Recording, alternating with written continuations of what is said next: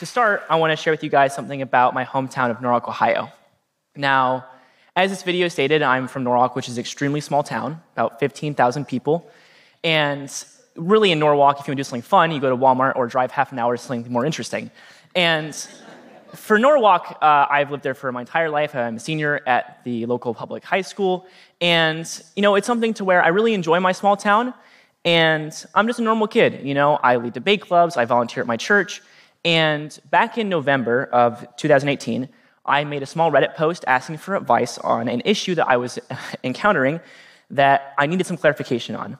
And this issue, as was stated in this introduction, was something towards uh, vaccinations and how I was not immunized against various diseases, including polio and measles, as well as influenza, HPV, hepatitis, and the standard vaccines someone my age would receive. Now, this question I asked was simple and pretty strange because, you know, I wanted to get vaccinated. That's kind of weird, but, you know, it happened. And then this turned into a public story because I wanted to get vaccinated. So that was kind of strange, and then it blew up more, and I was doing interviews and talking to more people. And again, I'm a normal kid. I'm not a scientist. I don't lead a nonprofit. I am, again, pretty pretty casual person. I'm wearing a hoodie, and because of this, uh, this question and this, this uh, story, because I want to get vaccinated, and this, this uh, interesting situation I was in, I saw that I quickly was in this public setting of an extremely important controversy and discussion taking place. Now, I saw that the stories and headlines were pretty accurate for the most part. You know, after defying anti vax mom, Ohio teen expresses why he got vaccinated. Pretty accurate, pretty true. And as stated, I testified in front of a Senate committee. So there, they said, this teen who self vaccinated just ripped his mom's anti vax beliefs in front of Congress. Okay, I didn't really do that, but I said, that, that's fine. And certain, certain uh, news outlets took it a little further. God knows how I'm still alive. Teenager 18 finally gets vaccinated and attacks his anti vax parents. So I did not attack my parents. Uh, that's not accurate at all. And, you know, really, my story was more about controversy. It was about how my mom was bad and I was good and I was ripping her a new one. Not true. Not what was happening. Uh, I never was rude towards my mother, and even in public settings where I expressed how her beliefs were misinformed, I said that she was a loving mother, and that's important to understand. Because a lot of people, I think, in the scientific community that understand why vaccines are so important can really be confused why someone would not vaccinate. Really, it's, we can compare it to someone not taking their child to the ER. That's a very dangerous situation to be in, and it shows some lack of empathy towards your children in some regards. And really, I can understand that. I can.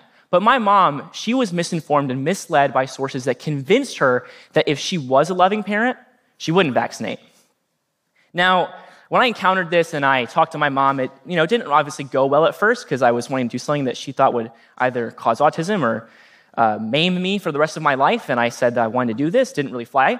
Didn't really go well. but the thing that I found interesting was that when I had started to get into this circumstance, do these interviews, there's one question I proposed. It wasn't a positive one. What in the world have I got myself into? That's what I asked constantly because, again, I am not an expert. I am a normal kid. And now I'm talking to CNN and Fox News about a scientific discussion that really, should I really be facilitating? Should I be commenting on? And a lot of people question that, and for good reason, but I never claimed things that I didn't understand. I talked about my personal experiences. And really, even at the Senate hearing, I just talked about how misinformation is dangerous. My mom got a lot of her beliefs from social media, from Facebook, and from organizations that were allowing their platforms to push lies that were very dangerous. Now, I also saw that as I was doing this, and I was doing this as respectfully as I could and as accurately as I could, I was getting a lot of criticism. A lot of very angry people. I know as I, when I was in DC for that testimony I gave, I remember I was uh, looking around the office building, and three ladies got in an elevator with me and said, I'm the reason that children are being maimed and murdered, and I am basically Hitler. So that was fun. And so, really, in, in, for most circumstances, for most teenagers and most people, when they get criticized, this leads to doubt. And that doubt leads to questioning, and that questioning leads to quitting. Because when you have a, a topic that you're interested in, or a movement that you want to be a part of, and you're taking a stance and you're saying what's true, good ideas don't avoid criticism. And for especially young people, they have a hard time dealing with that. And these important discussions that need young people to take a part in, it takes a lot of commitment. And I'm not sitting here saying that I'm amazing and I'm cool, but here's the thing that's important. Through me joining this movement and this important scientific discussion, here's what happened. Facebook changed their platform. They were going to change how they approach anti vax content. Amazon even removed misinformed books about autism and vaccines. And then recently, GoFundMe took down anti vax campaigns. We're talking about how movements like this are causing actual change, actually impacting the way this game is played and the misinformation that's lying to people and convincing them of very dangerous ideas. Now, before I leave, because I only have a short amount of time, I want to give you guys one important thing to keep in mind. What important takeaway from this all? What you can do and what I did. What I did wasn't I didn't do amazing research and studies and take information and present it to people. I didn't have deep uh, intellectual scientific debates with people. All I did was share my story. And that's enough for most people. That's enough for most people to understand the anecdotal experiences, the real people behind the data. Because data doesn't resonate with people, people resonate with people. And you have to keep that in mind because when you are talking about a topic and you're sharing your story and sharing what is important, you need to stay authentic. Stay authentic to the data, to the information, to the importance of this topic. If I was talking to an individual and they said, Why are vaccines important? I would say nothing alongside any other answer. I would, I would not in any way fathomably give them an answer outside of people are dying and that's important. And that children are dying and that's important.